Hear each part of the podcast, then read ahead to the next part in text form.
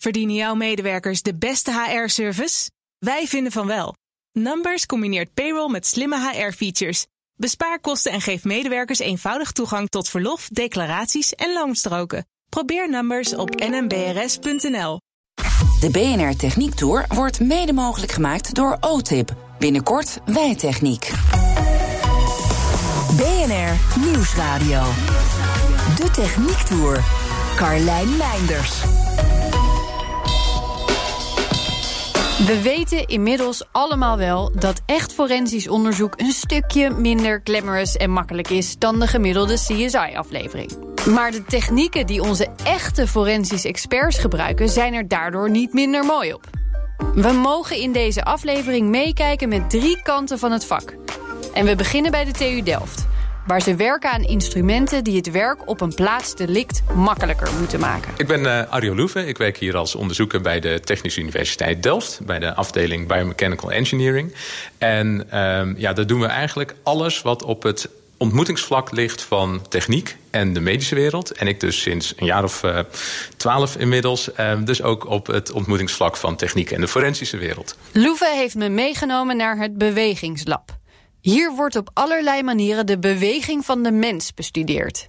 Zowel in het klinisch veld als op het gebied van forensisch onderzoek kijken ze naar instrumenten, werkprocessen en de menselijke motoriek. We ontwikkelen hulpmiddelen om de mensen op een plaatsdelict te helpen met sporen zoeken, veiligstellen op een betere of makkelijkere manier. We kijken naar de werkprocessen daar om te zorgen dat het sneller gaat. En we kijken naar mechanieken achter de mens en het falen daarvan. Bijvoorbeeld uh, bij welke kracht breekt een bot? Of uh, hoe hard moet je iemand heen en weer schudden om hersenschade te veroorzaken? Is dat voor jou ook heel anders geweest om met dat soort cases om te gaan? Omdat er ineens nou ja, uh, dingen van af gingen hangen in onderzoeken? Een beetje wel. Want je, ten eerste zijn we niet per se direct betrokken bij zaakonderzoek. Dus wij doen vooral dingen voor het forensisch veld. Um, heel enkel keer raken we wel betrokken bij een zaak. En dan merk je dat het toch erg moeilijk wordt om uh, dingen ook te leren loslaten. Um, maar zelfs ook bij het ontwikkelen. We zijn bijvoorbeeld ooit begonnen met hulpmiddelen om bij verkrachtingszaken onderzoek te doen. En dan moet je ineens die zaakrapporten gaan lezen. Ja, en dan ga je ineens beseffen dat als jij als wetenschapper ergens een uh, nou, bochtje afsnijdt, dat het enorme consequenties kan hebben voor wat er verderop ergens een keer in een rechtszaak kan gebeuren. Loeve en zijn collega's weten dus heel goed waar ze het voor doen. We staan natuurlijk niet voor niets in het bewegingslab.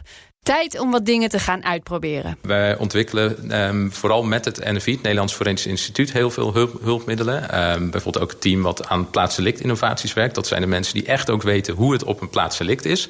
En die komen dan met problemen uit het alledaagse uh, forensisch onderzoek naar ons toe. Um, en eentje daarvan, daar zijn we al vijf jaar mee bezig. Terwijl dat gaat over iets wat we allemaal in huis hebben en eigenlijk een heel knullig ding is, namelijk een nagelknipper. Nou, deze ziet er wel iets anders uit dan die bij mij, hoor. Ja, ja um, ietsjes minder simpel. Um, maar, en hij kan ook net even wat meer uh, dingen handig doen. Waar heb je die voor nodig op een uh, plaatsdelict? Ja, stel er wordt um, iemand gevonden. Bijvoorbeeld iemand die overleden is in een worsteling of een gevecht. Dan kan het zijn dat hij zich heeft verweerd... en dat je onder de nagels daar DNA van de dader vindt. Dus daarvoor nemen ze swapjes van onder de nagels... maar ze knippen ook de nagels af om daar nog restmateriaal vandaan te halen. En dat gaat vaak heel moeilijk, want een plaatsdelict is lang niet altijd een nette opgeruimde open kamer. Uh, je vindt iemand half achter een bed tussen een kast en een nachtkastje. Ligt daar opgekruld, um, hand nog om een voorwerp heen. En dan is het heel moeilijk om die nagels te knippen. Is zo'n hand misschien ook wel stijf? Dus je kan die vingers misschien niet altijd meer bewegen? Ja, correct. En dan moeten ze dus vaak met twee man. Eentje houdt de hand open, ander knipt de nagels. Um, moeten ze die nagel gaan knippen. Geeft allerlei moeilijkheden, is ongemakkelijk. Dus wat het NFI graag wilde was dat er een nagelknipper zou komen... waarmee ook bij een gebalde vuist geknipt kan worden. Dat is één. Um, twee, moest die ook um, makkelijk schoon te maken zijn. Of je moet het bekje van die nagelknipper kunnen verwisselen... zodat je niet sporen van de ene hand naar de andere hand... of naar een andere persoon overbrengt. En um, het ding moet ook nog makkelijk te reinigen zijn. Of wegwerpbaar, maar wij gaan liever dan voor dat eerste in dit geval. Uh, en dus hebben we nu een nagelknipper gemaakt... die eigenlijk de voordelen heeft van alle bestaande middelen... en niet de nadelen die elk van die verschillende middelen ook heeft. Moeten we even kijken of hij het doet? Ehm. het is eh, een prototype, hè? Ik heb niet hele lange nagels, maar we kunnen het proberen. Je nagels zijn langer dan die van mij, dus Ja, eh, ik je win. mag. Ehm, zal ik eh, Ja, bij jou ja. gebalde vuist? Ik, Ik doe net alsof mijn hand niet meer eh, beweegt. Kijk, pakken we even die vinger. Ik leef nog, hè? Voorzichtig. Ja, ik ben heel voorzichtig met je. Komt-ie? Veel forensisch onderzoekers knippen bijvoorbeeld met een pincet en een nagelschaartje. Heb Ja. je al twee handen nodig. Kun je niet zelf de hand openhouden. Ik kon dat nu wel. De kop is eigenlijk hetzelfde als een gewone nagelknipper. Alleen het mooie van het ding is dat je... Ik kan hem in twee seconden Uit midden elkaar. uit elkaar gooien. En dan heb ik een handvat wat ehm, helemaal reinigbaar is... uit twee vrij gladde stukken bestaat. En dit bekje, daar zit jouw nagel nu in. Je ziet Ja, hem hier die komt in een klein kastje terecht eigenlijk. Ja, en die gaat dan nog eens in een zakje naar het lab. Gaan ze die analyseren en krijgen ze hem schoon terug. En die eh, twee delen van dat handvat. Ik pak een nieuw bekje, schuif dat erop, klik hem in En klaar. en ik heb weer een nieuwe. Wie had gedacht dat een nagelknippertje zo interessant kon zijn? Hij wordt nog geoptimaliseerd en kan dan in het veld getest worden. Dat gaat naar verwachting goed, want alles wordt ontwikkeld samen met de onderzoekers die het moeten gaan gebruiken. Dat geldt ook voor deze Lineaal 2.0. We hebben hier eh, wat wij dan eh, de free ref noemen. Ehm, dus eigenlijk een, een referentiemiddel wat je helemaal vrij laat werken. Nou, waarom dat nodig is? Eh, je kent vast wel uit de crime-series nog ergens een kogel ligt met een eh, bloedspat ernaast. Wordt daar zo'n liniaal naast gelegd en dan maakt iemand daar een foto van. Nou, die liniaal ligt daar omdat je maatreferentie nodig hebt. Maar dat lineaaltje moet je steeds neerleggen. Dus je bent op een plaats verlikt waar je continu bij elke stap die je maakt... ben je aan het opletten of je niet ergens middenin stapt. Je wilt die vervuiling voorkomen. ehm, je wilt dus verplaatsing op een pd voorkomen. En je wilt eigenlijk ook het gebruik, gebruiksgemak van de mensen op die pd verbeteren. Plaatselijk. Ja, een plaatsdelict. Als er bijvoorbeeld een bloedspat op de muur zit, wordt het nog lastiger. Want dan moet je daar of een maat stickertje bij plakken. Soms is daar geen plek voor. Of je moet een tweede maatje met een liniaal naast die muur laten staan. En dan kan jij de foto maken. Dat is allemaal heel onhandig. Dus wat we hebben gemaakt is eh, een soort digitale meetlat. Eh, daarmee kwam het NFI bij ons. Kunnen jullie niet gewoon een liniaal projecteren? Nou, dat werd eh, wat complex om te doen. Want dan moet je dat ding meeschalen. Heb je heel veel informatie nodig van hoe ver je bij je object vandaan bent. Dus we hebben dat wat versimpeld. We hebben een eh, soort ja, zeester gemaakt. Waar, eh, Een eh, opzetstuk eigenlijk voor je camera. ja, ja, zit voor op de lens van de camera. Ehm, het ding kan op eigenlijk alle cameralenzen die in dat veld worden gebruikt... kan die passend worden gezet. En op die zeester zitten vijf laserbundeltjes. Die projecteren allemaal een stip. Kijk, als ik hem nu op de muur richt... dan zie je vier stippen in een soort vierkant. En eentje die daar uitspringt. Nou, die vijfde is alleen maar omdat we de stand van die lasers kunnen aanpassen. En afhankelijk van waar die vijfde zit... weten we dan welke stand dat was. Maar in principe gaat het om die vier die dat vierkantje vormen. Je maakt een foto van iets, laat hem in de computer. Die ziet die vier groene stipjes en de software maakt een raster waaruit de maat gehaald kan worden. Dan is er nog iets dat Loeve mij wilde gaan laten zien, waar ik eerlijk gezegd een beetje tegenop kijk. Ja, dit is onze baby Justitia. Eh, die hebben Ach, wij, eh, ja, ja, ze is eh, zes weken oud, 3,4 kilogram Het is zwaar. een flinke baby. Ja, en deze baby is vrij bijzonder. Want eh, mijn afstudeerde, Luc, heeft eh, ehm, in deze pop nieuwe sensoren gezet. En we hebben kleine reflecterende bolletjes op het hoofd. Eentje bovenop en eentje op de linker slaap. En wij combineren nu eh, de eh, metingen met de versnellingsopnemers... met de 12 motion capture camera's die je hier in dit bewegingslab om je heen ziet. En dat is dus ook waarom we in dit lab zijn. Ja, en, en waarom willen we weten hoe deze pop beweegt? Er zijn heel veel zaken die ja, worden vaak eh, benoemd met shaken baby syndroom. Ze noemen het liever niet. Een betere naam is ja, back minder, maar ehm, inflicted head injury by shaking trauma. Dus toegebracht schedel-hersenletsel eh, door schudden. Ehm, en dan heb je het dus over kindertjes die ehm, bij een forensisch arts komen omdat ze hersenletsel op hebben gelopen of zelfs overleden zijn. En waarbij het vermoeden bestaat dat het door schudden is. Er blijkt dus een heleboel onduidelijkheid te zijn over deze vorm van trauma. Lange tijd werden gegevens van botsauto's bijvoorbeeld vergeleken met de schudbeweging. Maar daarbij komen hele andere krachten op de schedel los. Want de beweging bij het schudden is heel lang achter elkaar en de as van de rotatie verandert steeds. Natuurlijk mocht ik ook even proberen hoe het is om zo'n meting te doen. Ik, moeder van een jong kind, hield dat schudden niet heel erg lang vol. Daarnaast bleek het geluid ervan achteraf een beetje op iets anders te lijken. Dus we doen het even zonder. Door die sensoren, reflecterende bolletjes en camera's kan precies worden uitgerekend hoe erg een beweging is voor de hersenen. Die meting gaat zelfs nog beter worden. Ook zaken als nekstijfheid en bouw zullen in de toekomst meegenomen worden. Met Loeven van de TU Delft hebben we het in het Bewegingslab vooral gehad over situaties met mensen. Maar een plaatsdelict kan ook een materiaalpuzzel zijn. Bij schadeonderzoek in de bouw bijvoorbeeld, vertelt Hubert Borstje van TNO mij in de BNR-studio in Amsterdam.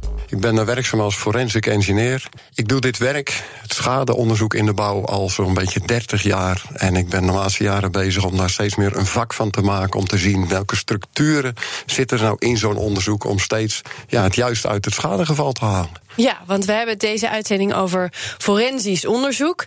Dan gaat het vaak over wie heeft er ergens iets verkeerd gedaan en kunnen we achterhalen hoe dat is verlopen.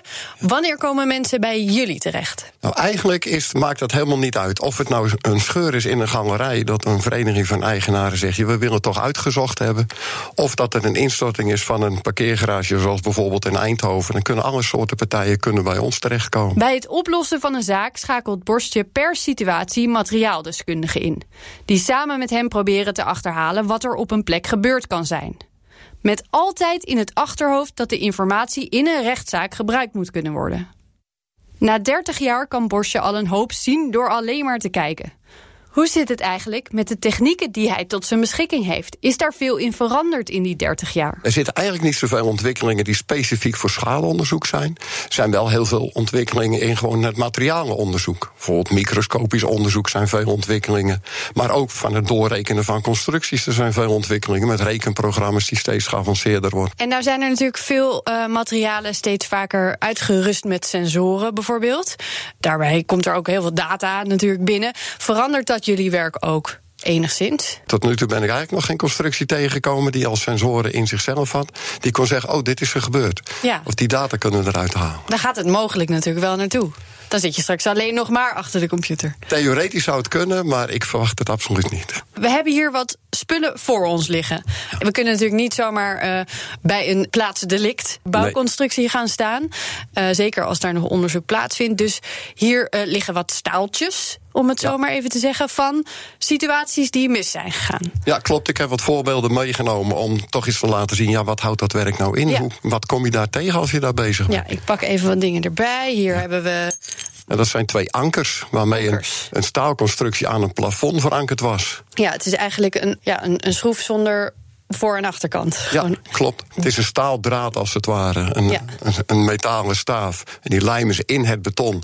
En dan kunnen ze er een moer op draaien. En dan kunnen ze een stukje staalconstructie vastzetten. Wat is hier mis mee? Want ik zie eentje, nou die ziet er gewoon goed uit voor mij. En eentje die is een beetje gebogen. Zou, ik zou ook nog kunnen denken, nou, blijkbaar maken ze ze ook gebogen. Maar dat klopt niet helemaal, hè? Nee, dat klopt niet. Wij dachten in eerste instantie, ja, ankers in het beton lijmen... dat is een standaard bezigheid, dat zal altijd wel goed gaan. Dus we hoeven niet naar te kijken. We gaan verder kijken.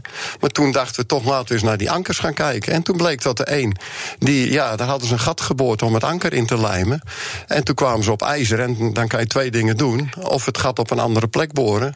Of in dit geval het anker afzagen. En maar een heel klein stukje erin lijmen. Waardoor die totaal niet te sterk had die die had moeten hebben. En deze krommen? En die krommen, die, daar hebben ze het gat maar schuin geboord. Want ja, eh, konden ze er ook niet goed in. Hebben ze het gat schuin geboord, het anker ingelijmd. En toen het anker met een zware hamer er weer recht. Oei, oei. En wat is er gebeurd op die plek? Uiteindelijk is daar een stukje staalconstructie naar beneden gekomen... waar een ventilator aan hing. Oké. Okay. Gelukkig geen, uh, geen gewonden of, ja. uh, of iets dergelijks. Het was alleen materiële schade, maar het had flinke impact voor deze opdrachtgever. Ja, we hebben hier nog ja. twee voorbeelden. Ik zie ja. hier een stukje beton met een flinke scheur erin. Dit was een brug van geprefabriceerde liggers. Dat zijn als het ware balken die ze naast elkaar neerleggen... en daar een brugdek van maken, betonnen ja. balken. Hoe moet ik me dat voorstellen? Die balken die waren 1,20 meter breed. Oké. Okay. En die stonden onder druk. Dat zijn zogenaamde voorgespannen balken. Ja. Toen zagen ze nog tijdens de bouwfase... zagen ze in lengterichting van die balken zagen ze scheuren. Ja. Nou, dat is heel ongewoon. Dat kom je in de praktijk nooit tegen. Oké. Okay. Toen wij de foto's op kantoor kregen... er kwam bij een collega van mij binnen...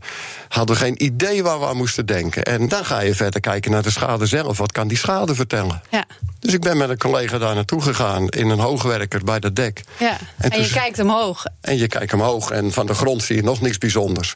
En we komen boven en we zien niet alleen scheur in lengterichting, maar ook in breedte richting.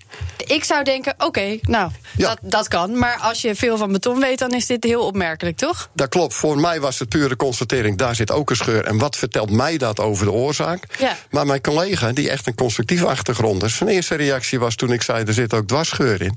zei hij, dat kan niet. Dit staat onder druk, dus dat kan niet scheuren. En dat is het mooie ook van dit vak. En dat heb ik ook in de loop van de tijd gemerkt. Ja. Heel veel mensen kijken vanuit hun eigen frame of reference... kijken ze naar die schade. Ja. Wat was het uiteindelijk? Uiteindelijk was er nog een tweede aspect bij. En dan komt ook weer een stukje ervaring. Kijk hoe dat belangrijk is. Normaal zijn scheuren in beton die zijn altijd een beetje ja, wiebelig. Die lopen alle kanten op. En zijn nooit kaarsrecht.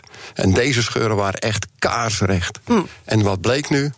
Dat was een aanwijzing voor eigenlijk wat er aan de hand was. En dat kwam achter toen wat gaatjes in dat beton geboord en wat kernen eruit gehaald hadden. En toen zagen we dat er in het buitenste gedeelte van het beton geen grind zat. Ik zie het nu ook in het voorbeeldblokje. Klopt. De kant eh, waar geen grind in zat, daar keek je tegenaan. Ja, de klopt. onderkant van de brug. Ja. En daar eh, was het gaan scheuren. Want Ja. je, je hebt die, dat grind dus nodig voor die versteviging van het beton. Nou, de- het is eigenlijk zo dat die is, eh, dat grijze, dat cementsteen, dat krimpt. Ja. En dat grind zorgt dat dat goed verdeeld wordt. En als er geen grind zit, dan wordt die krimp heel veel. En dan kan die krimp zoveel worden dat die begint te scheuren. Juist. En dat bleek de oorzaak te zijn. Nou zijn dit nog overzichtelijke gevallen.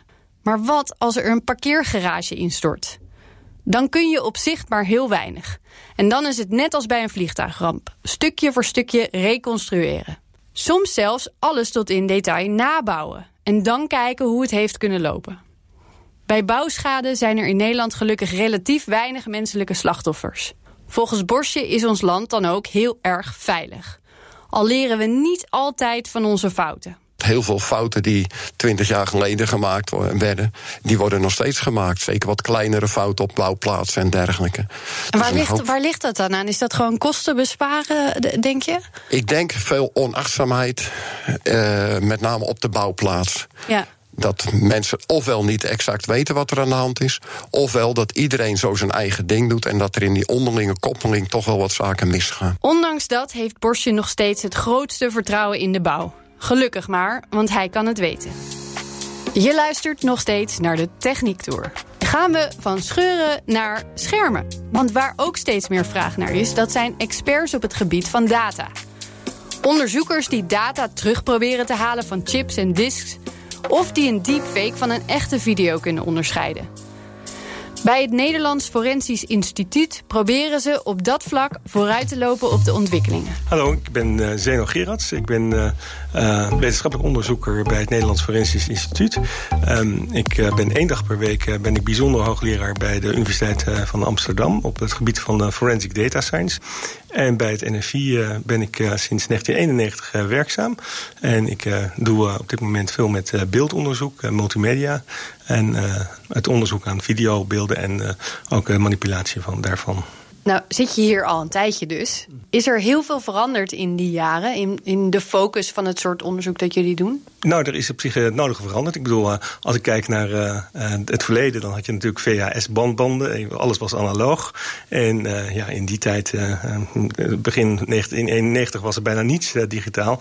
Dus eh, had je ook geen mobiele telefoons. eh, je had helemaal geen digitale sporen eigenlijk. En, eh, toen begonnen we wel met, eh, met het onderzoek aan digitale sporen. Waar keken jullie toen dan bijvoorbeeld naar? Naar faxapparaten bijvoorbeeld. eh, Oh, ja. Wat kun je daarmee doen als crimineel? Eh, nou, in ieder geval met faxapparaten was het meer van als eh, eh, er een, tap, een telefoontap op eh, zat... om dan dat eh, vi- visueel eh, te maken. Of eh, het bewijs uit de fax dat er iets eh, verzonden was of niet.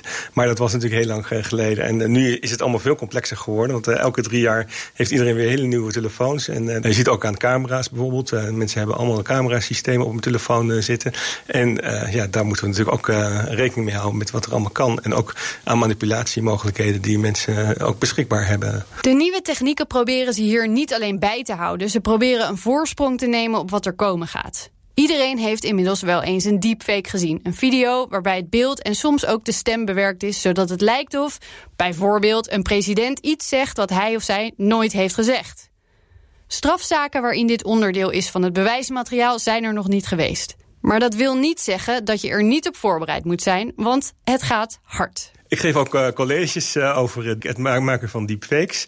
En uh, daar vraag ik dan de studenten om zelf deepfakes te maken. En dan zie je dus gewoon dat ze een goede deepfake in een halve, halve dag ongeveer zelf kunnen maken. Dus het wordt steeds makkelijker. En ik verwacht ook dat de, de kwaliteit ervan steeds beter wordt. En dat het steeds moeilijker te detecteren is dat een deepfake is. Want hoe ga je dat doen, detecteren of dat zo is? Wat gebruik je daarvoor? Ja, er zijn een aantal methodes voor. we kunnen kijken naar allerlei artefacten die er zitten in het beeld. Bijvoorbeeld in, in het haar of andere artefacten. Omdat het niet helemaal... Foutjes. Goed, ja, foutjes die, die dan zichtbaar zijn. Dus dat kan de mens gewoon zien. En er zijn dus ook methodes om met deep learning... dus om dat weer automatisch te doen. Dus dan lever je heel veel deepfakes aan van, van video's... aan een neuraal netwerk. En dan wordt die getraind met, met, met die deepfakes... en met beelden die geen deepfakes zijn.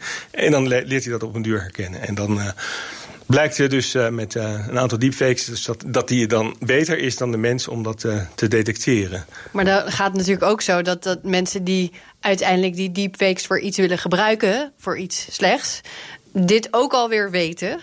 En weer proberen om, om daarop in te spelen. Kun je daar dan nog iets aan doen? Ja, het wordt steeds lastiger natuurlijk. Maar je kunt ook kijken naar de chain of evidence. Van uh, wanneer had iemand dan uh, het kunnen manipuleren. Dus ik bedoel, als je een uh, videosysteem hebt, een bewakingsvideosysteem... dan zijn er minder mogelijkheden dan als je een, op je telefoon... gewoon een, een videootje inlevert bij de politie en dat als bewijs inlevert. Naast deepfakes kijken ze bij het NFI ook naar andere beeldmetingen snelheidsmetingen op basis van video bijvoorbeeld, of gemorfde paspoortfoto's. Dus dat betekent dat je uh, twee verschillende eh, foto's van de, de, meneer aan de linkerkant en aan de rechterkant samenvoegt tot een nieuwe foto. Ja, dus deze twee mensen zijn samengevoegd in één foto en kunnen daardoor met hetzelfde paspoort eigenlijk allebei er doorheen. Ja, daar hebben we ook een publicatie over geschreven in 2018, hoe je morfs, uh, goede morfs kunt maken en hoe je ze ook weer kunt uh, detecteren. Er zullen volgens Gerard steeds meer data datazaken komen. Waarin het soms ook gaat om vervuiling van datasets. Want algoritmes voor bijvoorbeeld spraakherkenning in afgetapte telefoongesprekken worden getraind met een door mensen gekozen dataset van stemmen. En daar kan echt nog wel eens een foutje of een selectieve versie van de werkelijkheid in voorkomen. Maar de grootste uitdaging wordt toch wel verwacht van de deepfakes. We lopen een stukje door de gangen met labs waar hard wordt gewerkt en waar we zeker niet overal zomaar even mogen kijken. Bij de collega's van het Beeldlab mag het gelukkig wel. Hier vind je geen labjassen en veiligheidsbrillen, maar laptops. Naast wie sta ik hier? Ik ben een van de forensisch eh, deskundige beeldonderzoekers bij het NFI. Hoeveel zaken krijgen jullie nou binnen? Uh, per jaar uh, krijgen wij op, voor ons team ongeveer tussen de 30 en de 60 aanvragen binnen. Oké, dat je zou denken misschien wel vijf per dag of zo, maar dat is niet zo. Nee hoor, nee, nee. Ook uh, bij beeldonderzoek wordt ook heel veel gewoon door de politie zelf gedaan. En eigenlijk alleen die dingen die de politie denkt van, nou, daar hebben we meer kennis voor nodig. Of de rechter denkt van, daar moet echt een deskundige naar kijken. Die komen bij ons binnen. En hoe lang werk je dan aan zo'n zaak? Soms een paar dagen, dan ben je al klaar. Maar soms kan het ook een paar maanden werk zijn. Wanneer vind jij het extra leuk? Voor mij is het extra leuk als de, de vraag die binnenkomt echt een puzzel is. Iets wat we nog niet al in vele voorgaande zaken gedaan hebben. We hebben wel eens een keer een zaak gehad waarbij er geen er waren beelden opgenomen, maar die kon de politie en wij ook nog niet afspelen.